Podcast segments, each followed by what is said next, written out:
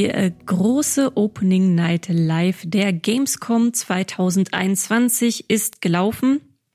Und äh, jeder weiß ja, dass die Gamescom einfach das große Gaming-Event des Jahres ist. Und da lassen wir es uns natürlich nicht nehmen, nochmal ausführlich jetzt hier über diese Opening Night Live zu sprechen und was uns sonst noch ähm, ja gerade um dieses Event bewegt. Mein Name ist Leia Jankowski und mit dabei habe ich den lieben Schumann. Ich grüße euch. Jetzt muss ich einmal sagen, einschränkend zu dem Zeitpunkt, wo wir aufnehmen, das ist der Donnerstag, ähm, der 26.8., da ist noch nicht die Indie Games Show gelaufen. Und die Gamescom ist an sich noch nicht abgelaufen, aber die für uns auf meinem MMO wichtigsten Themen, das Relevanteste ist schon passiert, deswegen fokussieren wir uns jetzt auch hier darauf, so äh, beleuchten noch ein paar Multiplayer-Sachen, aber auch die Opening Night Live an sich und ein komplettes Bild der Gamescom könnt ihr dann im Podcast der Gamestar finden. Da mache ich mit meinen Chefredakteurskollegen von der GamePro und äh, von GameStar ein Fazit von der gesamten Messe. Also wenn ihr das ganze Bild haben wollt, hört einfach da rein und für euer Special Interest, für das ihr natürlich hier seid als Multiplayer-Fans, äh, bleibt ihr natürlich jetzt bei uns. So, wir haben gestern wie wild getickert und die ganzen zweieinhalb bis drei Stunden, sage ich mal, war es rundrum begleitet. Äh, lieber Schumann, wie fit fühlst du dich gerade? Es geht, es geht, es geht. Also ich muss sagen, der Live-Ticker ist das anstrengendste, was ich im Jahr mache, normalerweise. Gerade wenn die Trailer rausgeballert werden, als gäbe es irgendwie Mengenrabatt, ist das schon sehr anspruchsvoll. Wir hatten ja bei der E3 gab es die Ubisoft Show, die habe ich auch getickert. Da gab es zwischendrin noch so zehn Minuten Verschnaufpause, wo einfach nur so, so Demos gezeigt wurden, wie eine Drohne flog oder so, weil die zu wenig Content hatten. Und aber gestern bei der Konferenz gab es keinerlei Atempausen. Ich habe dann die, den, den Live-Auftritt der Geigerin genutzt, um mal für zwei Minuten aufs Klo zu gehen. Das war das Einzige, wo man halbwegs weggehen konnte. Äh, sonst war ja nur Trailer auf Trailer. Und wenn du mal geblinzelt hast, hast du wieder zwei neue Spiele verpasst. Ja, also ihr könnt euch das so vorstellen, dass wir dann hier in Microsoft äh, Teams mit unserer Redaktion einen großen Call eröffnet haben und getickert haben und gleichzeitig News rausgeballert haben. Mein Hauptjob ist dann einfach vieles zu koordinieren und Dabei hatte ich zumindest noch äh, die die Zeit, gemütlich ein Glas Whisky zu schlürfen. Äh, das, das muss ich schon zugeben, weil ich nicht so hart in die Tasten hauen musste wie du. Ähm, aber gut, ist ja ist ja alles hier Teamarbeit und ich habe dann einfach einen Gedanken für dich mitgetrunken. Ähm, aber du hast ja schon ganz gut gesagt mit den Trailer nach Trailer. Wir haben uns gedacht, dass wir erstmal hier öffnen, überhaupt allgemein so über die Trends der Gamescom zu sprechen und äh, wie sich jetzt so die Shows entwickelt haben. Und es stimmt, es ist sehr auffällig, was wahrscheinlich aber auch daran liegt, dass wir im Moment einfach alles von zu Hause aus machen, beziehungsweise Heimproduktion oder eben auch Studioproduktion. Wir sind eben aktuell nicht physisch auf der Gamescom. Ähm, da, da, da das, das ist einfach eine ganz, ganz andere Ebene, wenn man dann einfach zu Hause sitzt und äh, vielleicht in einem kleinen Studio, wie der, der Geoff Keighley hat ja auch die Opening Night äh, live äh, ausge, ausgerichtet und wir mit Webedia, also unserer Dachfirma, waren eben auch die, der, der deutsche Ausrichter, sage ich mal, offizieller Partner. Die Natascha Becker von GameStar hat ja dann auch die Co-Moderation übernommen. Und ja, es ist aber trotzdem nicht so richtiges Bühnenevent. Und ich glaube, da bieten sich dann auch einfach die Trailer an. Man muss es wirklich nochmal sagen. Es waren 42 Trailer in diesen zwei Stunden Noch gepresst. Ach, sechs, nee, 46, sogar. ne? Warte mal. Ich weiß gar nicht, also auf jeden Fall nochmal deutlich mehr. Wir haben auf jeden Fall, ja. wir haben auf jeden Fall 42 im Artikel geschrieben. Ja. Aber gut, es gab ja noch die Pre-Show. Das, äh wir hatten 42 eingebunden, wir haben aber nicht alle, es wurden nicht alle hochgeladen. Es gab noch ein paar Mini-Trailer, die nicht auf, die nicht bei der, so, äh, die nicht auf ja, dem offiziellen Kanal waren. Also diese paar kleine Sekundentrailer und so gibt's ja, ja auch immer mal genau. so kleine Teaserchen, stimmt, die hatten wir natürlich nicht. Ja, und das, das. Du musst halt überlegen, also wenn du, wenn du, also gib mal von schätzungsweise 50 Trailern aus in 140 Minuten. Das heißt, es kommen alle zweieinhalb Minuten kommt ein neuer Trailer. Ja. Und du, du, du hast ja, du hast ja auch wirklich dann Dinger gehabt, wenn dann zwei Trailer ineinander kamen, der eine 40 Sekunden, der andere 30 Sekunden, da hattest du das erste Spiel ja schon vergessen, wenn es weiterging. Ich habe vorhin habe ich dir gesagt, da kam dieses Spiel mit dem Drachen und du wusstest schon gar nicht, von was ich spreche. Ich weiß immer noch nicht, ein, ich weiß wirklich immer noch ja, nicht, was der, du meinst. Der ist mal ein Drache, das geht, du bist ein Drache, du spuckst Feuer, sei ein Drache und dann war das halt sofort weg. Ich weiß es da nicht hat auch Kili, ja. Die, also die Zwischendinger da, also es gibt einige Spiele wie Call of Duty Vanguard oder Saints Row, das neue, das Reboot von Saints Row. Den hat man wirklich Raum gegeben, dass man auch mal verstanden hat, um was es da geht. Aber es war ja bei ganz vielen Spielen war das wirklich so, hier hast du einen Trailer, guck dir das an, ist doch geil, oder? Ciao, wir machen den nächsten. Also ohne Atempause. Ja, also ich habe auch die Hälfte bestimmt schon wieder vergessen. Und also es gibt auch viele, die das mögen. Ja, ich hatte ja mal einen Artikel, dass ich das nicht gut finde und da musste ich mir anhören, ich wäre ein alter Mann und die neu, die neu, die Jugend möchte das so. Wir, wir möchten äh, cut the crap, also lass den ganzen Quatsch weg. Wir wollen hier zwei Stunden von mit Trailern vollgeballert werden und das war's. Also ich, ich sag mal, eine normale Messe, das ist wie wenn man mit seiner Freundin schön essen geht in ein Restaurant. Da äh, setzt du dich hin, dann war das erstmal zehn Minuten, bis ein Kellner kommt, dann bestellst du was zu trinken, dann setzt dich mit deiner Freundin, hast du wieder 20 Minuten, bis dann was passiert, dann kriegst du mal die Vorspeise, dann isst du die Vorspeise, dann wird das abgeräumt, dann war das wieder fünf Minuten, dann kommt das Hauptgericht, ist das Hauptgericht und jetzt mit deiner Freundin Hauptgericht, Freundin Hauptgericht, wieder Pause, trinkst noch ein Cappuccino, dann gehst du nach zwei Stunden raus. Und das ist eine normale Messe, also mit vielen Pausen dazwischen, mit, mit klaren abgetrennten Sachen, dann unterhalt, unterhältst du dich mal in der Zwischenzeit, du hast irgendwie eine Reaktion aus dem Publikum, du hast so eine Stimmung, die du da fühlst. Und diese, diese Digitalmesse, das ist auch gar nicht böse gemeint, das ist wahrscheinlich das Beste, was gerade geht. Aber das ist, ich gehe in McDonalds rein, bestelle mir 15 Cheeseburger und hause mir beidhändig rein.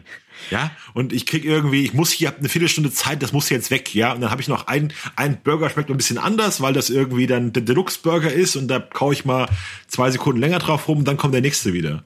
Und äh, so, also so nehme ich das wahr.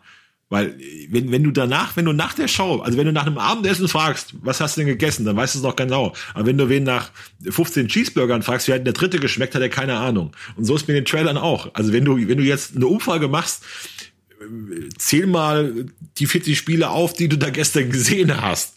Da kriegst du vielleicht fünf bis zehn hin. Und es ist ganz viel, was so wegrauscht in irgendwie einer, einer Masse verbleicht. Und das ist wirklich nicht die Schuld von Geoff Keighley, der das toll gemacht. Der ist wirklich ein, wirklich ein sehr guter Moderator. Es ist halt keine, ist halt keine in irgendeiner Form journalistische Show, sondern das ist eine reine PR-Veranstaltung. Das muss halt jeder wissen. Wird auch kein schlechtes Wort über irgendein Spiel verloren, wird überhaupt nicht gesagt. Und mal wird mal annehmen, dass einer mal die Nase rümpft. Das Teenage Mutant Ninja Turtles so aus wie ein 30 Jahre altes Spiel. Das muss man schon mal sagen. Äh, also da hätte man mal was, aber kommt kein Spruch, kommt gar nichts, wird alles, wird alles gleichermaßen wichtig und es wird nichts vernachlässigt, sondern es ist dann alles ist großartig und alles ist awesome und alles ist super und auf alles freut man sich und kann es kaum erwarten und der ist der, nächste Release und ich bin, bin so heiß drauf und dann geht er so weg. Was halt fehlt, also was mir fehlt, ist die Zuschauerreaktion. Ja. Weil normalerweise hast du bei einem Trailer, merkst du, bei Call of Duty wäre es gewesen, da hätten Leute, hätten sie, hättest du so Geräusche gehört. Ja, oh, buh, oh, und da ist dann wieder was, und dann siehst du, oder dieses Jurassic Park, wenn da die, die Dinos kommen und du hast diesen, dieser Sound kommt. Ja dieser berühmte Gänsehaut-Sound, dann würden auch Leute, würdest du ins Publikum sehen, dann würde einer so verzückt schauen und sich seine Kindheit zurecht, zurückgesetzt fühlen. Oder du würdest vielleicht bei einem Horrorspiel, würdest du mal sehen, wie einer zusammenzuckt, wenn da so eine, hat ja ein Spiel, die hatten diese furchtbaren menschengroßen Puppen, diese Mannequins. Ja, wow, da gruselt mich auch schon, wenn ich das gesehen habe. Oder bei Cult of the Lamb, dein Lieblingsspiel hätten Leute gefeiert im Publikum und hättest diese Strahlen gesehen. Und das fehlt dir halt komplett, sondern da hast du wirklich schon diese Trailer Cut, Geoff Keighley sagt zwei Sätze, nächster Trailer. Also das ist, ist halt ein anderes Erlebnis. Aber viele mögen das, ja. Viele, viele sagen, ich will nicht so lange da, ich will zwei Stunden 40 Trailer sehen, fertig. Ich weiß natürlich nicht, ob es daran liegt, dass äh, die meisten Leute, die das eben einfach angucken, eben auch nicht arbeiten und wir es deswegen auch ein bisschen extremer empfinden. Weil wenn ja. man dann nebenher noch den Ticker macht und noch News machen muss, dann ist das, äh, um mal wieder so ein bisschen aus dem Nähkästchen zu plaudern, dann ist das auch schon sehr stressig. Also da muss man, wir haben gestern mit sechs Leuten gesessen gegessen. Ähm, du hast getickert, ich habe eben so koordiniert, unterstützt und äh, ja, Sachen rausgesucht. Iri hat dann noch geholfen, Trailer rauszusuchen, Infos schon mal rauszusuchen. Dann ist der eine Trailer gelaufen, dann sitzt man da, Moment, Moment, die haben doch das Release-Datum gesagt. W wann, wann war das? W was, wie? Und äh, zwei Leute schreiben währenddessen noch eine wichtige News, äh, gucken dann mal zwischendurch rein, du haust dir eh die Finger wund. Ähm, das ist natürlich noch was anderes, als wenn du einfach in Discord vielleicht mit ein paar Leuten zusammensitzt und wirklich einfach nur die Trailer dann runterballern. Wenn dich so berieseln lässt. Ja, genau. wenn dich berieseln lässt. Also das ich kann das schon verstehen, warum das Format an sich beliebt ist. Ich kann mir aber vorstellen, dass viele es auch noch wertiger finden würden, wenn man auch mehr Gameplay-Footage sieht, weil das waren ja jetzt ja. eigentlich alles von den über 40 bis zu 50 Trailern waren ja fast alles Hype-Trailer. Wir hatten ganz ja. wenig, die wirklich Gameplay gezeigt haben. Und die, die aber Gameplay gezeigt haben, die waren in der Regel auch ein bisschen länger. Die haben sich mehr Zeit genommen. Also der von Call of Duty Vanguard zum Beispiel, der war relativ lang und ausführlich und da ist man dann selber auch mal so ein bisschen wieder mehr in etwas ruhigeren Modus gekommen, weil, man vernünftig beobachten konnte. Ähm, der von Doki V, der war nun mal extra lang, der ging glaube ich irgendwie über drei Minuten oder so und ähm, da gab's dann auch Gameplay und das ist nochmal ein Unterschied. Also das, das, das wäre einfach cool, dass wenn sie schon dann einfach solche Shows machen, mit Trailer hinter Trailer, vielleicht ein bisschen weniger, aber dafür einfach ein bisschen mehr Gameplay, so das das interessiert ich mich ja, auch. Das, das, ne? das, das Marvel-Spiel, was sie vorgestellt haben, da weiß ich nach dem Trailer überhaupt nicht, um was es geht. Da werden nur die Marvel-Helden gezeigt und dann äh, fährt Wolverine seine Krallen aus und Ghost Riders Kopf leuchtet rot und dann heißt es dann, es ist ein Taktik-RPG. Das ist aus dem Trailer null zu entnehmen. Also es könnte genauso gut ein Action-Venture sein, ein Action-RPG, man weiß es nicht. Und es das heißt dann aber, das ist von Firaxis und das ist wie XCOM. Das muss ich aber, das sehe ich, wenn ich im Trailer, das muss ich dann irgendwie auf einer muss dann schon einer einordnen, weil Geoff Keighley sagt mir das auch nicht. Also ist halt der Nachteil. Du, du siehst wirklich nur diese Trailer und eigentlich könnte man auch einfach sich die ganze Show sparen und sagen, hier hast du wie bei Netflix, hast du den Drop, wir laden 50 Trailer gleichzeitig hoch, schau sie dir zu Hause an, ja. Äh, da hast du halt nicht dieses Messi-Event, aber das ist ja eigentlich das, was man macht. Du schaust dir, du schaust dir 50 Trailer an. Ja. Das Ding, was dann ja. auch noch mit dazu kommt, ist, dass das ist natürlich auch durch die Pandemie bedingt und da kann natürlich mhm. niemand was für, dass es eben jetzt seit, seit zwei Jahren auch so ein bisschen gerade bei den AAA-Produktionen so einen gefühlten Stillstand gibt. Also Spiele, die schon vor zwei, drei Jahren angekündigt wurden, ähm, die ja sind immer noch so ein bisschen im Limbo, werden auf 2022 geschoben oder kommen vielleicht noch Ende des Jahres und so gefühlt gerade diese großen Dinger, die normalerweise die die Überraschungen auch auf solchen Messen sind. Also die, wo man dann auf einmal, wow, auf A3 wäre es zum Beispiel das Avatar-Spiel gewesen oder auf einmal was von Elden Ring sehen zu können, äh, wo einem dann die Augen rausfallen und man denkt, wow, cool, das ist ja was richtig Großes, krasses, Neues. Das, diese krassen Sachen haben wir halt schon seit zwei Jahren gesehen, sehen wir gefühlt jetzt auf jeder Messe. Und da stechen dann natürlich auch dann so ein paar kleine Besonderheiten raus. Also ich habe ja heute noch äh, mal eben fix eine Kolumne morgens geschrieben zu zum Beispiel Cult of the Lamp. Kann ich sehr, sehr empfehlen. Ähm, ein sehr verrücktes, obskures Spiel, roguelike, äh, zusammen mit Survival. Ist so eine Mischung aus Binding of Isaac und den Happy Tree Friends von MTV und äh, Don't Starve. Ganz verrücktes Spiel, in dem man in einen, einen Kultistenlamm spielt, ähm, das einen eigenen Kult gründet und ja, es ist sowas bleibt mir im Gedächtnis. Aber sofort das Gefühl, das ist gut. Ich habe es noch keine Sekunde gespielt, aber das ist bestimmt gut. Ja. Hab ich Adi auch so, ja. Deswegen auch. Hast du gleich so ein, sag so gleich so Spieltiefe sah es ein bisschen nach aus und sehr eigenwilliger Humor und was ganz anderes. Ihr habt hier im im Microsoft Teams gejaucht. Ihr habt euch ja gegenseitig übertroffen damit, wie toll dieses Spiel aussieht. Und das muss ich unbedingt haben. Und oh mein Gott, das Lämpchen ist ja Satanist. Das ist ja so süß. ja, ja, klar, natürlich. Ähm, das, das Ding ist aber, äh, worauf ich damit auch hinaus möchte, ist so diese großen Spiele eigentlich, so was wie jetzt auch ein Far Cry oder auch ein Horizon Forbidden West, ich weiß nicht, ich weiß nicht mehr, was in den Trailern passiert ist heute. So direkt nach, nach, ich, ich müsste es mir jetzt wirklich nochmal in Ruhe angucken, mhm. weil die sind mir jetzt nicht in Erinnerung geblieben, weil das mehr schon so ein Hintergrundrauschen ist, was man schon kennt. Verstehst du, was ich meine? Ja. Bei Far Cry 6, das ist ja wie ein Xylophon, das nur eine einzige Taste hat und da hauen sie jedes Mal drauf. Und die Taste ist äh, Giancarlo Esposito, der ja. Schauspieler, des Gus aus Breaking Bad, der spielt auch den Schurken in, in Far Cry 6 und der ist in jedem einzelnen Trailer. Das ist in jedem Trailer geht es darum, wie böse diese Figur ist und wie zwiespältig und wie er sich selbst für, für den Guten hält, aber eigentlich alle unterdrückt. Und das ist, jeder Trailer ist genau gleich. Es ist ein bisschen Varianten von diesem Motto. Und hat ja Kili das auch gesagt, dass Far Cry eben eine Serie ist, die für ihre Schurken bekannt ist. Und Far Cry ist wirklich, habe ich jetzt auch überlegt, wenn du da zurückdenkst, es steht jedes Mal der, der Schurke im Fokus von allen Trailern aller Werbung und was das Spiel für neue Features bringt oder was du da für neue Ideen hast, das ist so, ja, wen, wen juckt das wirklich so nach dem Motto? Also, also in den Trailern geht das gar nicht daraus hervor. Es gab ja früher mal Trailer gesehen, bei, bei Division oder Destiny, wo du dann Spieler begleitet hast auf ihre ersten Missionen und du hast im Teamspeak gehört, wie die sich absprechen und hast du dieses Spielerlebnis, das Gameplay wirklich im Vordergrund, da wurde so vermittelt, da kannst du mit deinen Freunden eintauchen, da kannst du, äh, du, du bist hier praktisch schon reingezogen und bei Far Cry ist es, schau mal zu, wie hier der Schauspieler sein Ding macht. Ja, lehn dich zurück und schau dir an die Cutscene und ja, das ist ein ganz anderes Erlebnis. Also ich habe nicht das Gefühl, dass ich Far Cry 6 in irgendeiner Form spiele, sondern ich schaue zu. Mm, das ja. war auch der, ja. also der eine Punkt, wo man halt mal wirklich loben muss, auch bei Call of Duty Vanguard. Das war das eines der wenigen Spiele, wo man das Gefühl hatte, ähm, längere Gameplay-Sequenz zu sehen, war wohl aus der Kampagne. Ähm, die hatten auch vorher erklärt, dass man eine Scharfschützin spielt, die als Krankenschwester ihre Karriere im Zweiten Weltkrieg begonnen hat, beziehungsweise ihre, ihre soldatische Laufbahn. Da war die Schauspielerin war da und das führt uns auch zu einem Trend, die Spiele werden deutlich weiblicher und vor allem die harten Shooter, die sich eigentlich vor allem an eine männlich junge Zielgruppe widmen. Du hattest bei jeder Konferenz hattest du eigentlich eine Frau auf der Bühne. Du hattest bei Call of Duty Vanguard wirklich eine hast eine Protagonistin gesehen, die da spielt, also eine Frau, was schon eine Seltenheit war. Die hat auf der Bühne auch gesagt, dass viele äh, Frauen in der Sowjetunion gekämpft haben, der Sowjetunion gekämpft haben. Du spielst also eine Russin in Call of Duty Vanguard. Das ist schon für Call of Duty schon eine, schon eine schon ungewöhnlich, behaupte ich mal. Also schon ein ungewöhnlicher Schritt. Ja, und Call of Duty war damit ja nicht alleine. Also ähm, Halo hatte ja auch einen, einen Trailer, wo es auch so ein bisschen Einblick in die Kampagne gab. War jetzt wenn ich mich richtig erinnere, kein Gameplay zu sehen, oder? War vor allem Kampagne. Nee, Aber da wurde dann auch die Protagonistin vorgestellt, auch ja eine junge schwarze Frau, ähm, die äh, so jetzt ihren Hintergrund habe ich da jetzt auch nicht so ganz genau verstanden. Ähm, wie gesagt, wir haben natürlich auch viel, viel, äh, viel gestern äh, gesehen und gemacht. Das sind jetzt wirklich ganz unsere ganz frischen Eindrücke noch.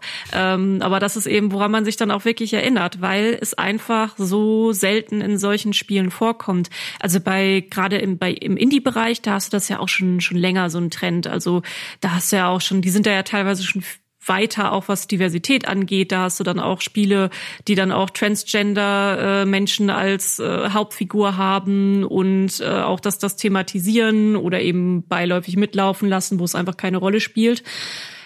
Aber in so in diesen Shootern, die wirklich sehr, sehr, sehr stark normalerweise ein männliches Zielpublikum haben, ein junges Zielpublikum, da sticht das wirklich noch raus. Also komplett. Deswegen erinnere ich mich jetzt auch so gut noch daran, wie sie, wie sie beide ausgesehen haben. Ja, wir wissen ja auch bei, vor, vor einigen Jahren hat ja Battlefield 5 sehr offensiv Frauen im Zweiten Weltkrieg dargestellt als Kompatanten und die haben damals einen riesigen Shitstorm ausgelöst, weil die Leute gesagt haben, das ist nicht der Zweite Weltkrieg, das ist nicht historisch. Die hatten dann auch noch so Nahkampfwaffen und so Cyborg-Prothesen. Und dass sich Call of Duty das jetzt so traut, ist schon muss man, muss man sagen, das ist eine ungewöhnlich mutige, kreative Entscheidung. Ja, vor allem gab es damals ja auch einen richtigen Backlash. Also das kam ja überhaupt nicht gut an. Also natürlich der Trailer, der war ja insgesamt ein bisschen sehr bunt. Äh, gab es ja auch noch dann die Kritik, dass da dann auch jemand ist mit einer Prothese und irgendwie bunte Skins und bunte Waffen und hast du nicht gesehen. Ähm, das scheint mir aber in diesem Fall tatsächlich nicht so gewesen zu sein. Ich habe mir schon so erste Reaktionen angeguckt, aber ich habe schon so gedacht, so hm, mal gucken, ob es da vielleicht irgendwie kritische Stimmen gibt. Aber es war jetzt, wenn ich in die sowohl auf Reddit, auf YouTube oder so geguckt habe, die Leute haben sich tatsächlich eher über das Gameplay einfach unterhalten, was gezeigt wurde, die Waffen, die gezeigt wurden. Da wurde drüber spekuliert, aber dass jetzt eine Frau die Protagonistin ist, das war jetzt nicht so äh, dominant als Thema irgendwo zu sehen. Also es wird bestimmt irgendwo welche gegeben haben, die es thematisiert haben, aber das, das war jetzt nicht total prominent. Also also mein Highlight im Trailer war, dass sie ja in einem, in einem Luftangriff dann landet und irgendwo eine Häuserwand ist und auf dieser Häuserwand in Stalingrad waren außerhalb der Wand Stufen angebracht, perfekt über einer Climbing-Wand, bei einer Free-Climbing-Wand, wo sich genau hochziehen konnte. Also da habe ich echt gedacht, Leute, ihr erwartet aber wirklich von mir sehr viel, dass ich mich hier drauf einlasse. Ja, das, äh, was man auch noch zu dem, zu dem Trailer sagen kann von Call of Duty Vanguard, ist ja auch sehr interessant für unsere, für, für unsere Zielgruppe, also euch da draußen, äh, wenn ihr Multiplayer-Fans seid natürlich. Dann muss man sagen, der Trailer hat echt gut ausgesehen. Also auch grafisch sehr schön ausgesehen. Ich spiele ja selber auch Cold War. Und wenn das jetzt wirklich so aussieht, im Endprodukt wie in diesem Trailer, dann haben sie echt grafisch gesehen auch nochmal einen großen Schritt nach vorne gemacht. Also das sah schon echt knackig und gut aus. Dr. Disrespect hat schon geschwärmt, das ist ja von seinem früheren Arbeitgeber Sledgehammer Games und der hatte schon ausgemalt, wie das alles in Warzone aussehen wird und er hat schon wieder in höchsten Tönen geflötet und das ist jetzt der Durchbruch und Sledgehammer Games zeigt es allen und es geht ja doch. Mal gucken, ob das, ob diese gute Stimmung hält. Das ist ja meistens bei verfliegt das dann auch rasch wieder. Ja, das stimmt. Wenn dann erstmal mehr bekannt wird oder Leute dann erstmal eine Beta oder sowas spielen können, dann äh, werden natürlich auch die Fehler gefunden und äh, oder vermeintliche Fehler kommt ja auch immer drauf an, was man selber als Fehler sieht und was nicht. Man kann aber man kann schon klar sagen, also Call of Duty Vanguard ist sicher einer der großen Gewinner der Gamescom Opening Night. Also hatte ich auch das Gefühl, dass das schon auch von der, von der Priorität her war das das größte Spiel des Abends, denke ich. Und dem wurde am meisten Zeit eingeräumt. Ja. Ähm, der Sahnespot am Ende der Show ging ja wieder an den besten Freund von Geoff Keighley, Hideo Kojima. Für den hat er ja so ein bisschen Man-Crush, hat man das Gefühl. Der durfte auch mal im Spiel und das ist der allergrößte. Und dann in den Interviews merkt man immer, wie er sich innerlich verneigt vor ihm. Und Kojima-san verratet uns noch mehr von einer Weisheit, wenn du kurz Zeit hast. Und das hat natürlich wieder mit Norman Reedus, dem, der Figur mit dem, ähm, dem Schauspieler, der den Typen mit dem mit der Armbrust aus Walking Dead spielt. Der ist ja bei Death Stranding in jeder Szene zu sehen. Ja. Ist auch ein ganz markanter Typ und das Spiel sieht immer fantastisch aus. Hat natürlich für uns Multiplayer-Spiele jetzt nicht wahnsinnig viel zu bieten. Nee, es hat ja so ein, es gibt ja so eine Art von Multiplayer. Ich habe Death Stranding auch gespielt. Äh, leider bisher noch nicht zu Ende gespielt, weil ich irgendwann hab's halt im Urlaub angefangen und als der Urlaub zu Ende war, bin ich rausgerutscht, weil man da auch sich schon wirklich so reinsinken lassen muss und drauf einlassen muss. Und da gibt's ja diesen, diesen Multiplayer, dass du für Mitspieler was in der Welt verändern und hinterlassen kannst. Also kannst zum Beispiel eine Brücke bauen, die dann jemand anderes nutzen kann und so. In, in dem Sinne gibt es einen Multiplayer, aber du siehst keine anderen, anderen Spieler. Also es ist dann einfach nur auf dem Server drauf und die können Hinweise, Tipps und nützliche Sachen für dich hinterlassen. Was übrigens auch eine ganz coole coole Multiplayer-Erfahrung an sich ist, muss man sagen. Also das, das macht mhm. das auch ein sehr interessantes Konzept. Da kommt, äh, kommt jetzt die, ähm, was haben sie da jetzt überhaupt noch mal genau angekündigt? Äh, Director's Cut. Director's Cut, genau. Ja, das verfolgen wir bei uns natürlich nicht so eng, ähm, mehr so aus privatem Interesse. Ähm, dieser Trend, den du aber gerade angesprochen hast, mit mehr Weiblichkeit, also gerade eben auch bei diesen, bei dieser knallharten noch Männerdomäne von den ähm, kompetitiven Shootern, das hat man aber auch so ein Stück weit in der Show selber gesehen, fand ich. Also wenn Entwickler in der Entwicklerin zusammen aufgetreten sind, ist es in der Regel, wenn wenn wirklich die ähm, Leute, die auch an den Spielen arbeiten, mit dabei waren und was erzählt haben. Das war im Regelfall ein Zweiergespann und dann eben eigentlich immer bestehend aus Frau und Mann. Und da merkt man einfach insgesamt in der Branche, dass da auch versucht wird, mehr Präsenz zu geben. Also ja, auch mit aller Gewalt muss man sagen. Also bei Saints Row wurde ja vorgestellt, da war eine eine Frau hat da gesprochen für die Firma und ich dachte, das ist bestimmt die Chefentwicklerin. Dann war das einfach die Schauspielerin, die da eine der Figuren spielt. Also hat man dann die vorgeschickt, um über das Spiel zu reden. Also die hat dann auch hat über die Story gesprochen und über ihre Figur und wie das da in der Gang abgeht. Aber dann heißt halt, also ich behaupte mal, man hatte dann einfach im Studio wahrscheinlich gar keine Frau, der man dazu getraut hat, das zu machen, hat gesagt, komm, Schauspielerin, geht auf die Bühne. Bei Call of Duty, wer war da auf die Bühne? Bei, bei, das war die Schauspielerin, hat man auch hingeschickt. Da ist also keine, äh, ja, ist halt auch behaupte ich mal, dass bei Call of Duty jetzt nicht 50 Frauen arbeiten, wo du denkst, die muss aber unbedingt ein Interview geben. Gibt ja auch Leute, die das gar nicht wollen. Also wenn du eine normale Entwicklerin bist, und bist eine Programmiererin bei Call of Duty, da sagst du ja nicht, äh, oh, Geoff Keighley, den will ich, will ich immer mal mich auf die Bühne stellen. Nee. Da sagst du ja auch, ähm, lass mal die Schauspielerin dahin gehen. Das wird auch oft sogar sehr unterschätzt. Also man sieht das ja dann auch gerade, wenn Leute, die da nicht trainiert sind, dann äh, auf die ja, Bühne ja. gestellt werden und vor sich hin stottern und irgendwie ihr Spiel präsentieren und selber Granaten nervös sind, weil vor Millionen Publikum mehr oder weniger Game sowas wie eine Gamescom wird weltweit von Zehntausenden verfolgt. Ne? Ja, dann stell dich da mal auf, auf die Bühne, wenn du kein Profi bist und äh, red mal. Und eine Schauspielerin oder ein Schauspieler, die, die haben zumindest Bühnenerfahrung in der Regel und können sich präsentieren. So, was, was schön war, war Scott Lane von New World, der so ja. da in seinem Homeoffice saß, der sah schon so ein bisschen aus wie gerade aufgestanden, oder? war, ja, ja, ja, war wahrscheinlich auch zu der Uhrzeit. Der macht sich keinen Kopf, hatte ich das Gefühl, wenn darf der da jetzt, nee. das war ein ganz normaler Zoom-Call für den wahrscheinlich. Nee, also Scott Lane habe ich ja selber auch schon mehrfach mittlerweile interviewt für New World und der ist wirklich extrem bodenständig. Also das, ja. das merkt man einfach. Ich war ja auch zu Besuch da bei denen im Studio und ähm, nach dem offiziellen Part haben wir dann ja auch noch mit den äh, mit ein paar Entwicklern zusammen Brunch gehabt und äh, ja, da so ein bisschen in etwas lockerer Atmosphäre dann noch geredet. Und da merkst du auch, total bodenständiger Typ, also so richtig bodenständig. Ähm, ja. Aber auch sehr passioniert, was MMORPGs angeht. An die Volt wollten wir eigentlich später noch mal äh, ein bisschen genau darüber sprechen. Deswegen würde ich mal sagen, schaue ich mal auf meinen Spicker, wo ich mir eine ungefähre Struktur aufgeschrieben habe. Äh, ein bisschen müde bin ich heute auch, also seht es mir nach, wenn ich, wenn ich vielleicht ein bisschen, ein bisschen chaotisch heute bin. Ähm, genau. Wir wollten noch genauer über Doki V sprechen und New World an sich. Ähm, worüber, ja, jetzt waren wir schon bei New World, sollen wir, ach, lass uns einfach bei New World weitermachen. So. Okay, also New World hat tatsächlich noch eine weitere Beta angekündigt, wie wir es erwartet haben. Die läuft vom 7. bis 9. September, drei Tage Open Beta. Du hast gesagt, das hätte, man würde den alten Charakter nicht weiterspielen können aus der, aus der letzten Beta, sondern komplett neu anfangen. Bist du dir so viel ich weiß nicht, aber wenn du mich schon so fragst, kann ich auch mal eben kurz in der Zwischenzeit Google anschmeißen und ja. du erzählst einfach über die Beta in der Zwischenzeit.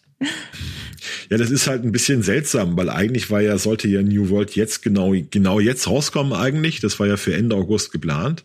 Und deshalb war auch die Beta mit einem Monat Vorlauf, die lief ja schon. War eine Closed Beta, wo aber wahnsinnig viele Leute Zugang hatten. Muss man also jetzt nicht nichts vormachen. Das war eigentlich schon wie eine, wie eine Open Beta. Und die haben es jetzt um einen Monat verschoben nach hinten. Und wir haben schon vermutet, naja, die werden jetzt nicht zwei Monate lang äh, Pause lassen zwischen Beta und Release, weil dann auch der, der Hype-Level runtergeht, dass sie noch mal irgendwas machen. Und tatsächlich bringen sie jetzt eine, eine, eine Open Beta, die nur drei Tage dauern wird. Und da ist schon die Frage, wer das denn wirklich machen will, wenn der wirklich spielen will. Also wenn man, auch wenn man jetzt das alte Charakter weiterspielen könnte aus der, aus der ersten Beta oder ob man da wieder neu anfängt. Es ist ja auch so ein Spielen dann für die, für nichts. Also man behält hier nichts, man muss bei dem Release dann wieder alles von vorne machen. Und da ist schon die Frage, ob man sich das wirklich antun möchte oder ob man das wirklich jetzt braucht. Und für ja, ja ich habe gerade noch mal zur Sicherheit nachgeguckt, damit wir hier keinen Unsinn verzapfen. Also der Fortschritt wird nicht mitgenommen. Mhm. Du musst also auch von der offenen Beta in Release musst du wieder von vorne anfangen und ja, das, äh, das, das schon klar, aber wird auch nicht aus der geschlossenen jetzt mitgenommen. Also musst du dann im Prinzip wieder das Schaltgespiel spielen, das du vor einem Monat erst durchgezockt hast. Ja, das ist dann schon die Frage, ob man das halt wirklich braucht. Also die haben ja auch gesagt, sie haben nichts verbessert, also sie haben keine neuen Features gebracht, sondern haben nur also Quali ähm, Stabilität und optimiert. Also da, da wollten sie was machen, vielleicht sind die Server wollten es ein bisschen besser hinkriegen, haben sie versprochen ähm, ist das halt schon die Frage. Gut, wer jetzt noch gar nicht reingeschaut hat, hat jetzt die Gelegenheit, dann ohne Vorlauf das zu spielen. Aber ich behaupte mal, jeder, der auch nur ein bisschen Interesse für, für New World hatte, konnte das das letzte Mal ziemlich sicher spielen. Also ich wüsste nicht, was einen da groß gehindert hat. Nee, ich meine, es war halt beim letzten Mal noch eine geschlossene Beta und äh, ist ja auch an Vorbestellungen geknüpft oder ja, aber jetzt die offene Beta kann halt wirklich dann jeder sich mal angucken. Mm, aber ja, ich, ich weiß, da, da, da bin ich mir auch ein bisschen unsicher, so wie du, wie viele Leute das denn wirklich betrifft aktuell. Also wirklich keine Ahnung. Ähm, es, es fühlt sich halt auch einfach so an, wir haben uns ja auch schon drüber unterhalten, man möchte halt jetzt einfach in den Release rein. So ich, ich werde jetzt auch nicht die offene Beta spielen. Ich warte jetzt wirklich einfach auf den Release und möchte dann einfach loslegen. Wir haben dann gestern, ähm, nachdem dann die Opening Night Live vorbei war, sind wir noch so ein bisschen hängen geblieben, haben noch ein bisschen zusammen dann mit der Redaktion gesessen und da haben wir dann schon angefangen, so ein bisschen unsere Gilde zusammen zu träumen. Also ja, und ich habe schon so viele Leute und diese, diese, äh, dieses, ähm, äh, sag schnell, diese Fraktion können wir dann ja spielen und so. Und man, man denkt irgendwie schon viel mehr so in die Richtung, aber es ist, ja, New World, das ist, es zieht sich jetzt schon so lange einfach gefühlt und es, es soll jetzt einfach mal bitte gerne losgehen, weil ich, ich, ich freue mich ja aufs Spiel. Ne? Es ist, ähm, ich habe Bock drauf, also ganz, ganz klar. Ich habe echt richtig Bock auf dieses Spiel. Ah gut, wenn Sie die Zeit jetzt nochmal zum Fixen brauchen, also Sie haben auch nochmal ähm, unser MMORPG-Experte Alex, der konnte ja vor, vor der Opening Night Live, konnte ja noch kurz mit Scott Lane selber auch reden, so eine Viertelstunde. Ähm, und der hat dann da auch nochmal gesagt, dass es eigentlich wirklich vor allem nochmal um Optimierung geht. Äh, Sie haben vor allem viele Exploits noch gefunden, diese, die Sie überrascht hatten in der Beta, die gefixt werden sollen. Und ja, gerade auch die Server sollen nochmal verbessert werden, nochmal ein bisschen tweaken am Balancing sowas. Also das ist wirklich, wofür die vier Wochen genutzt werden. Und ich habe so das Vermuten, es wird vor allem noch mal ein großer Server-Stresstest und mehr nicht. Der Lane hat auch gesagt, äh, man ist also voll committed, also voll, voll verpflichtet für das Spiel und denkt auch schon drüber nach, wie das dann erweitert werden soll nach dem Release. Mit mehr übernatürlichen Elementen, mit mehr Aktivitäten wie in Expeditionen. Das klingt schon alles ganz solide. Also ist, ich muss sagen, dass seit die Beta läuft, bin ich auch zuversichtlicher, was New World angeht. Ich fand vorher war es öfter mal, wirkt es wie eine stärkere Luftnummer durch diesen wirklich chaotischen Entwicklungsprozess mit den vielen Verschiebungen. Und wenn ich so Scott Lane sehe und wenn ich dann das Spiel sehe, wirkt das alles doch sehr wie du, wie du sagst, bodenständiger und Fundament, also einem soliden Fundament und nicht so auf Sand gebaut, wie es am Anfang manchmal aussah. Ja, das ist ja natürlich, Scott Lane ist ja auch äh, in so einer schwierigen Position, dass äh, er ja auch die Führung bei New World dann mittendrin übernommen hat und dann letztendlich gibt ja auch einige Leute, die sagen, äh, Scott Lane ist dran schuld, dass das Spiel kaputt gegangen ist wegen dem äh, Fokus-Shift von, vom Hardcore-PvP zu PvE. Aber ich behaupte immer noch, das ist eigentlich das, was New World dann gerettet hat, weil das ist nun mal die größere Masse an Spielern, die Open World PvE möchte und nicht Hardcore PvP. Und da mussten sie natürlich dann irgendwie gucken, wie sie mit dem Sandbox äh, Survival Grundgerüst jetzt wirklich ein MMORPG draus machen. Also das ist kein kein so leichter Job, aber in den Gesprächen, die ich jetzt auch über die letzten Jahre mittlerweile ja auch mit den Entwicklern haben, die haben wirklich Ahnung einfach von MMORPGs, die machen das jetzt, sind selber auch schon seit gut 20 Jahren mit dabei und sie wirken zumindest so auf mich. Ich bin natürlich auch kein Game Designer. Ich, ich, mhm. ich, ich, ich kann natürlich auch nur das beurteilen, was ich höre und in meinem Kopf sich für sinnig und gut anhört. Ne? Und das klingt schon alles wirklich grundsolide. Ja, ja, das, also es ist auf jeden Fall grundsolide. Die haben, die haben hohe Kompetenz, hohe, wie sagt man, Awareness. Also sind sehr klarsichtig, wie der Markt aussieht, was die Leute von ihnen wollen. Das wissen die alles. Also das, die haben ja auch bei Amazon sicher interne Prozesse, um zu gewährleisten, dass alles, was du machst, datenbasiert ist, dass du nicht irgendwie sagst, dir, das, ich habe das Gefühl, es ist so, sondern du musst dann schon belegen können, was, was, die, was die Spieler wollen, wo du deine Zeit investierst. Die haben da schon kluge Prozesse. Also da bin ich mir ganz sicher. Ähm, also New World, das war auch meiner Ansicht nach eines der wenigen Multiplayer-Highlights, über die wir sprechen können, die wirklich interessant waren für eine Vielzahl der Spieler.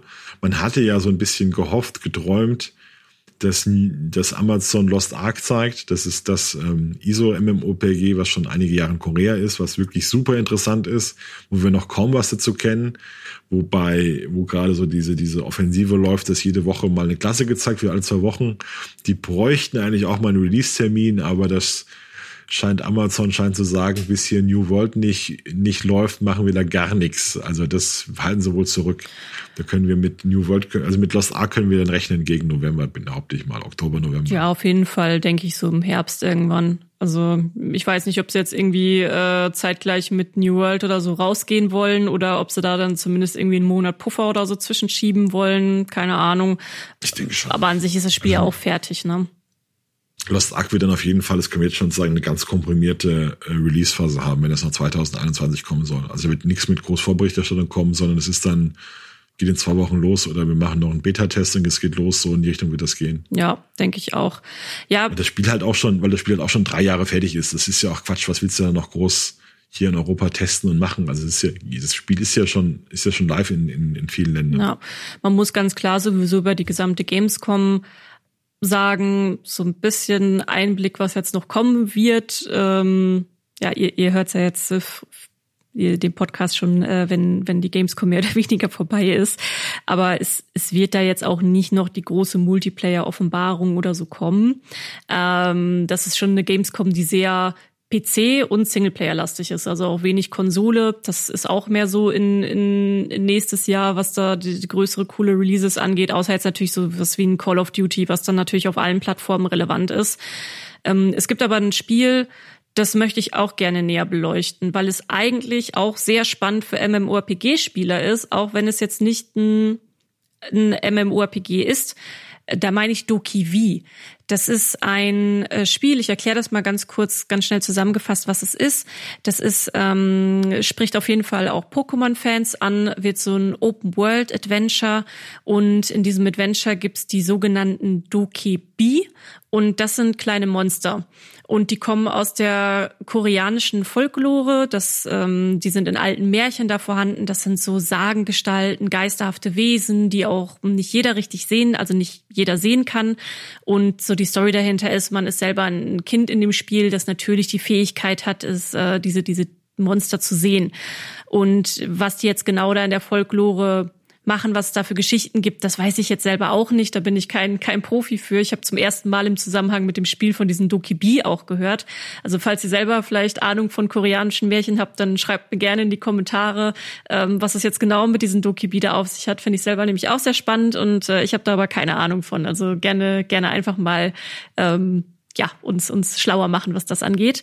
Und zum Spiel selber ja, es ist im Prinzip dann so ganz normal, dass man da dann diese, diese Monster findet und man hat dann bestimmte Quests und dann kann man sich anfreunden mit denen.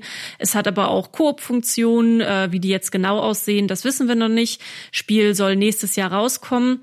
Und ja, warum das jetzt so spannend auch für MMO-Fans ist, das Spiel kommt von Pearl Abyss.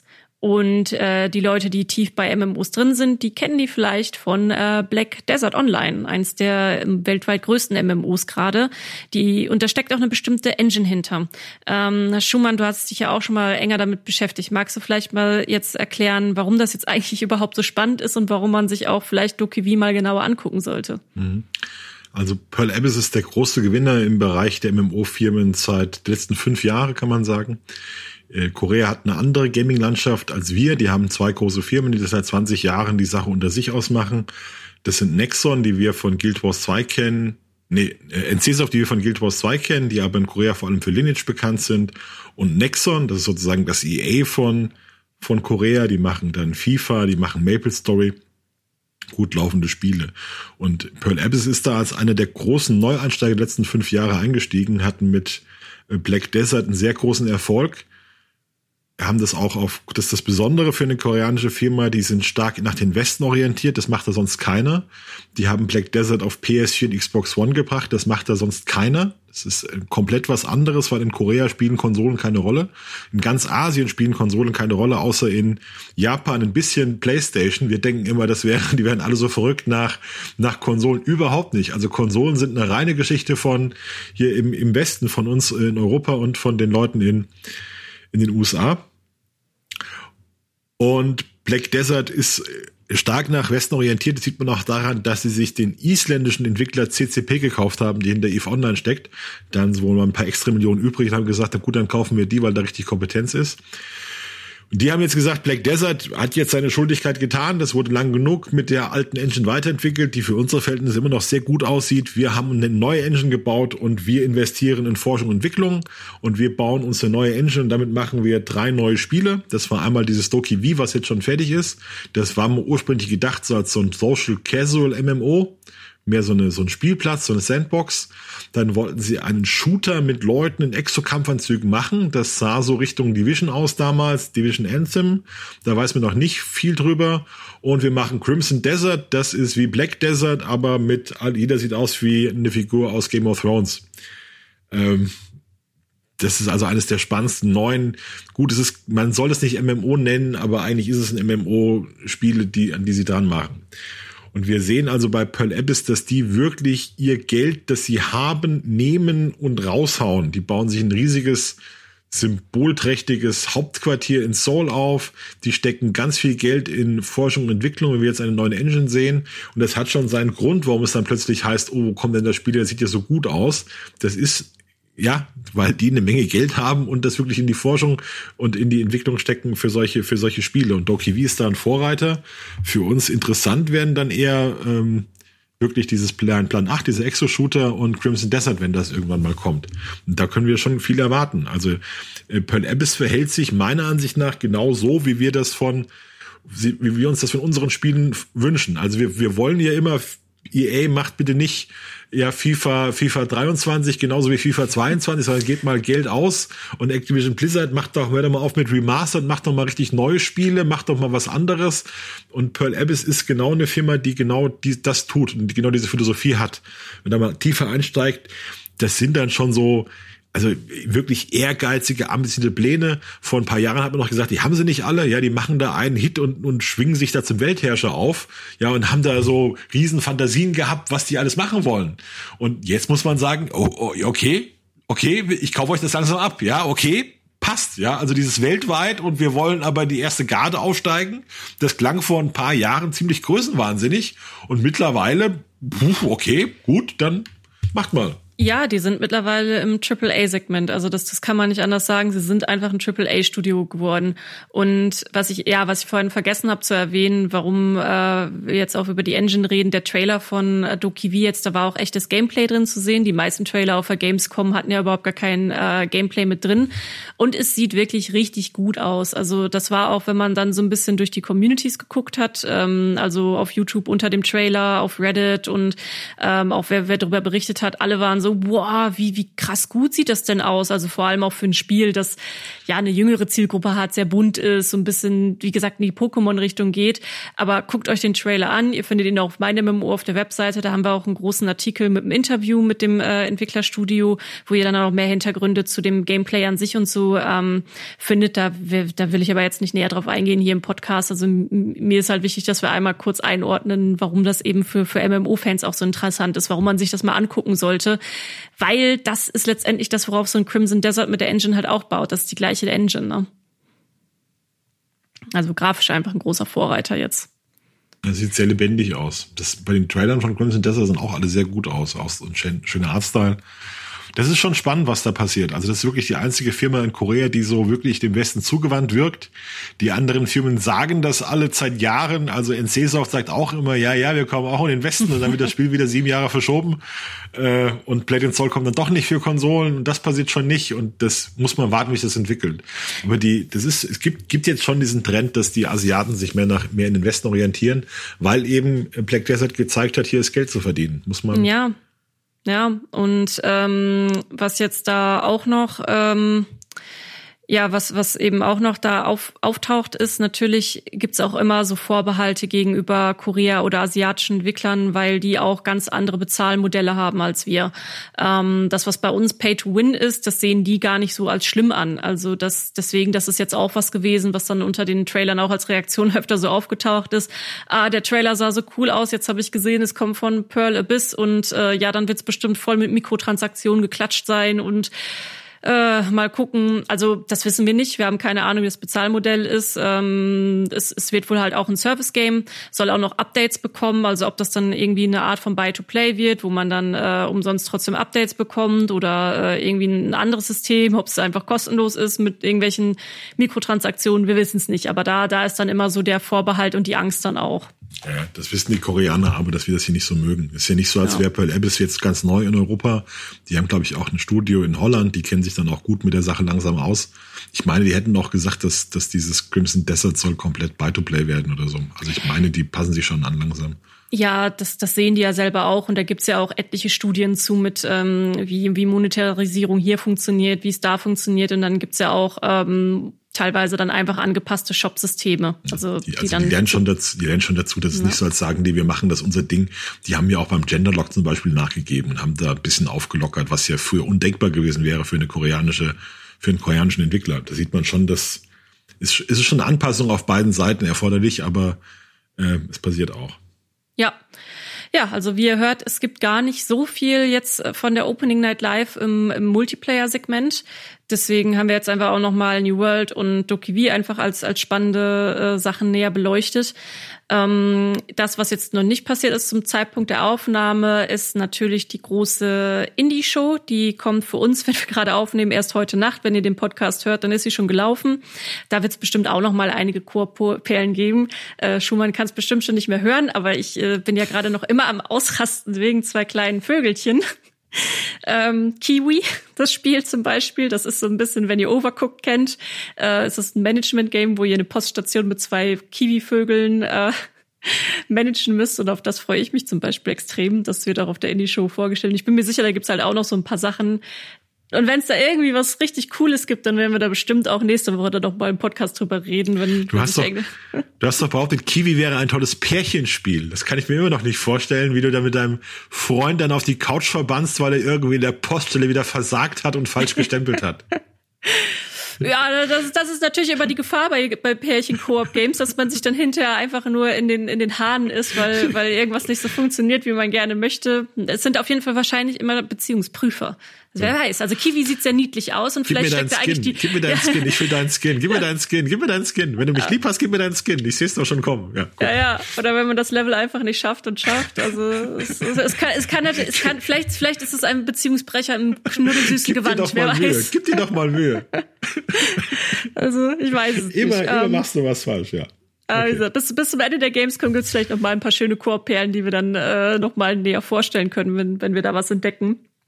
Das Einzige, was jetzt eigentlich in unserem Gamescom-Talk noch fehlt, ist so ein, ein Vorausblick für nächstes Jahr vielleicht. Ähm, ja, jetzt haben wir natürlich alles digital gehabt. Wir haben am Anfang vom Podcast auch nochmal drüber gesprochen, dass es teilweise ein bisschen, äh, natürlich auch ein bisschen schade ist, ähm, dass so die, das Publikum fehlt, so die, die, die wirklich die Bühne und so fehlt. Was, was würdest du dir vielleicht jetzt so ganz persönlich für nächstes Jahr wünschen? Also ich wünsche mir mehr Authentizität, authentische Reaktion. Ich finde, das nimmt ganz viel der Spannung weg, wenn das in diesem abgeschotteten Raum ist und du halt nicht das Publikum siehst. Also ich hätte mir gut vorstellen können, während Call of Duty, dass man dann Reaktionen sieht im Publikum, wo dann, wo dann die Augen groß werden, dass es bei dieser, bei dieser Action, dass es wirklich so gut aussieht, oder dass du bei einem äh, bei den Horror, bei den Horrorszenen, wenn da diese lebensechten Mannequins durch die Gegend kommen, dass man mal sieht, wie sich wer erschreckt, oder dass bei diesem Cult of the Lamb dann im Publikum Leute sagen, oh, das ist ja süß, und dann wird das, sieht man, wie das Schaf anfängt rumzumetzeln, und dann erschrecken sich alle ein bisschen. Und das hätte für mich das schon auf, aufgewertet. Ich, ich glaube ja, viele stehen sich in so einen Stream, oder einige sehen so einen Stream auch mit anderen zusammen, und dann ist man im Discord mit ein paar Freunden, und dann hat man auch so ein bisschen die Atmosphäre. Aber ich finde immer diese Bilder aus dem Publikum, finde ich schon schön. Ähm, was der Vorteil ist, was ich auch glaube, was Corona wirklich verändern kann, im, im Positiven, hat sehr viele negative Auswirkungen, wollen wir gar nicht verschönen, aber im Positiven, dass wir uns äh, halbe, die halbe US-Entwicklerbranche fliegt mit Linienflugzeugen einmal über den Atlantik nach Köln, dass wir uns das sparen und das Kerosin, das in die Luft gejagt wird, das wäre schon nicht schlecht. Ähm, und, und diese Geschichten. Also umweltmäßig ist, glaube ich, Corona schon eine Chance für uns, dass wir sehen, dass wir nicht so oft reisen müssen, nicht so oft Geschäftsreisen machen müssen, dass wir das ein bisschen runter reduzieren können, dass vieles digital geht, was früher mit dem Flug geregelt wurde. Das finde ich gut. Da brauchen wir eine Umkehr, bis dann wirklich mal neue Technologien da sind, dass wir äh, CO2-frei reisen können ich weiß, das ist immer so ein bisschen moralisch und nervt dann auch viele, weil es dann immer heißt, ja, aber der andere fliegt auch mal locker und so und das kommt auch auf mich nicht an, aber das ist schon was, wo wir drauf achten müssen, wo ich auch glaube, dass viel Stress aus der Welt verschwindet, wenn wir mehr digital machen. Ähm, also ich finde das völlig widersinnig, wenn, wenn Leute wegen, wegen einem Geschäftstermin einmal über den Atlantik fliegen, wegen ein paar Stunden. Ich habe das mal gehört, wie dann sich dann so Geschäftsleute unterhalten haben. Ich war da wegen einem Meeting, aber in LA, da kann ich nur, da kriege ich einen Anfall, wenn ich sowas höre. Also es ist gut, aber gut, das ist mein, meine persönliche Sicht. Ähm, also ich, also ich will nicht, dass es wieder so wird wie 2019. Das glaube ich nicht, dass das nötig ist. Ähm, und ich glaube auch nicht, dass wir, dass wir diese, dass wir diese digitale Messe, wie sie jetzt ist, in der Funktion, dass das irgendwas noch mit Messe zu tun hat. Das ist halt ein Ersatzevent. Das Beste, was unter den Umständen möglich ist, ist auch Hochachtung, dass Kili das machen kann, dass er das auf die Beine stellt. Aber das ist, glaube ich, auf Dauer auch keine Lösung. Ja, also ich denke, dass ich da natürlich jetzt auch, wenn, ähm, wenn wir davon ausgehen, wenn es irgendwie irgendwie so funktionieren könnte, wäre natürlich schön, dass äh, dass die Pandemie von heute auf morgen auf einmal vorbei ist. So der Virus ist äh, keine Ahnung ist äh, wäre weg. Dann glaube ich wird sich aber da trotzdem auch was bei was die Events und sowas angeht schon trotzdem noch was ändern, weil wir jetzt gelernt haben, dass es auch anders geht und dass man zumindest hinterfragen muss, wo es sich vielleicht auch mal lohnt, sich persönlich zu sehen und wo nicht. Ähm, es ist natürlich Jammern auf hohem Niveau und natürlich hat die Pandemie auch viel Leid gekostet. Und wir sind aber jetzt nun mal hier auch im, im Entertainment und sind ja auch dafür da, um vielleicht auch genau in solchen schweren Stunden ein bisschen abzulenken, ähm, für, für gute Gefühle zu sorgen. Und ich ganz persönlich, ich vermisse das halt schon natürlich irgendwie auf der Gamescom rumzulaufen. Und genau da passiert ja dann teilweise auch dieser, der kritische Journalismus, den du dann auch in so einer Trailer-PR-Show, sage ich mal, vermisst, weil man geht halt hin, man spielt wirklich die Spiele. Es gab jetzt für diese Gamescom so gut wie keine Hands-ons, also wirklich so gut wie gar nichts. Wenn dann mal vielleicht ein Interview oder es gab ähm, Material, das uns die Publisher dann zugeschickt haben für unsere Berichterstattung, ähm, dass wir uns das schon mal angucken konnten und einbinden oder so. Aber dieses selber hingehen, sich neben den Entwickler oder eine Entwicklerin setzen und äh, ein Spiel anspielen, sich das genau zeigen lassen, Fragen dazu stellen können, ja, einfach Hand anlegen. Das, das macht so einen, so einen Unterschied auch, wie du ein Spiel wahrnimmst. Und da kommen dann auch Artikel oder YouTube-Videos oder Streams bei rum, wo dann auch Leute sagen, ja, oh, als ich das, ich hätte es nicht gedacht, aber als ich das gespielt habe, war es total cool. Oder andersrum, ja, das sah so toll aus im Trailer und jetzt, wo ich es gespielt habe, war es total seelenlos oder so, ne? Und das, das fehlt natürlich gerade in der Berichterstattung. So eine Messe entzerrt dann auch. Du hast jetzt diese, diese, jetzt ist ja zweieinhalb Stunden alles komprimiert. Das hast so einen riesen Topf, wo jede Zutat reingeworfen wird und wo keine für sich glänzen kann. Und wenn du jetzt statt 42 Spiele oder 50 Spiele in zwei Stunden wenn du sagen würdest, du machst 20 Spiele für zwei Stunden und gönnst jedem Spiel wenigstens mal ein paar Minuten und dann die restlichen 20 Spiele, die es nicht auf die Hauptbühne schaffen, die hast du aber in Messeständen und die können Journalisten anspielen oder YouTuber anspielen, für sich entdecken und dann hast du halt, es ein Spiel da, dieses Ich bin ein Drache-Spiel. Das wurde nach einer Red Bull-Werbung für 30 Sekunden gezeigt. Und ich habe dich vorher gefragt, du kannst das gar nicht mehr, weil das so vorbeigeflogen ist. Naja. Und es wäre dann halt schön, wenn dieses, dieses 30 Sekunden Ding da aus der Hauptshow verschwindet und dafür dann in einem Anspiel ist und irgendeiner kann das für sich entdecken und sagt dann, mein Spiel der Gamescom ist dieses Ding, wo ich ein Drache bin und hier habe ich ein 20 Minuten Video drüber gemacht und die Entwickler sind so begeistert und konnten das richtig darstellen und das will ich euch mal nahe bringen, weil äh, diese diese Briefmarken großen Häppchen von Spielen, die man sich so kurz aufs Auge, klebt oder die, die so einem vorbeirauschen, da, da, da tut man den Spielen ja auch Unrecht. Wenn du dir überlegst, da sind Leute, die fünf Jahre an so einem Spiel arbeiten irgendwo, wo das ganze Herzblut drinsteckt, die ganzen Ideen und dann kriegst du 30 Sekunden und Kiel sagt nicht mal ein Wort darüber, sondern es läuft nur so durch, tut der ja auch irgendwo weh, glaube ich. Also tut den Entwicklern sicher auch weh. Und also die einzigen Spiele, die da hängen bleiben auf der Gamescom, sind meiner Ansicht nach die mit auch einer Bühnenpräsentation, wo du mal den Trailer mal länger siehst als 60 Sekunden, wo du auch mal ein Gefühl für das Spiel bekommst, wo du auch mal Gameplay siehst. Und äh, die, die, die entscheidenden Momente in den letzten großen Messen waren ja auch dann, wenn Leute auf die Bühne kamen und du hast authentisch ihre Liebe für das Spiel gespürt diese eine Entwicklerin, die zusammengebrochen ist, fast vor lauter Freude oder so übergesprudelt ist, das weiß ich noch. Mhm. Oder der Moment mit Keanu Reeves, wo er gesagt hat, ihr seid atemberaubend, nein, du bist atemberaubend, oh, du bist der Größte, nein, du bist der Größte.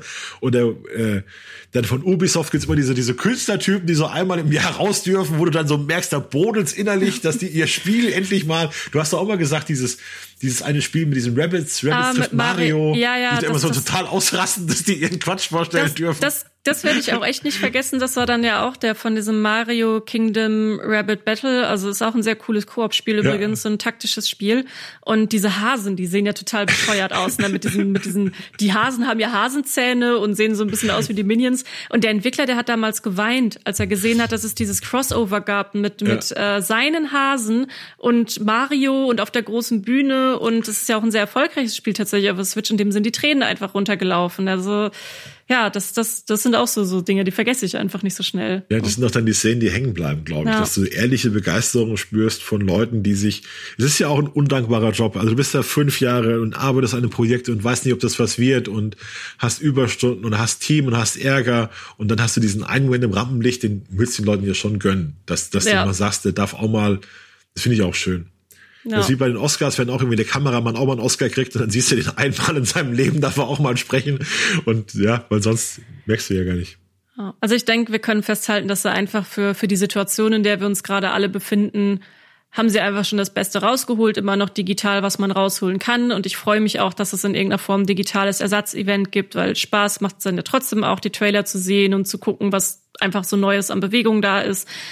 Aber ich hoffe einfach, dass sich das jetzt irgendwie jetzt auch im nächsten Jahr mit der Pandemie zumindest so beruhigt, dass es irgendwie auch wieder eine physische Bühnenveranstaltung geben kann Und ich denke, was man halt eher reduzieren muss, sind dann wahrscheinlich so diese Einzelevents, wo dann ein Studio mal dann äh, Leute um Atlantik fliegen lässt, um äh, zwei Stunden irgendwie ihr Spiel anzuspielen. Dann lieber gebündelt auf einer großen Gamescom oder auf einer E3 zweimal im Jahr, wo dann einfach alle sind und sich auch alles dahin fokussiert. Dann sind es ja auch wieder richtig krasse Happenings. Ne? So, das, das, das würde ich mir wünschen. Ja ich denke, dann haben wir es auch mit unserem Gamescom Talk. Und äh, wenn es euch gefällt, was ihr macht, dann äh, abonniert uns gerne auf der eurer Podcast Podcast Form Plattform. So Podcast Plattform eurer Wahl. Äh, wir sind überall da, wo es Podcasts gibt und äh, auf der Seite findet ihr uns auch auf äh, mein-mmo.de/slash podcast. Da seht ihr alle unsere Podcasts nochmal, die wir gemacht haben. Und ähm, ja, freue mich natürlich, wenn ihr dann das nächste Mal wieder reinhört.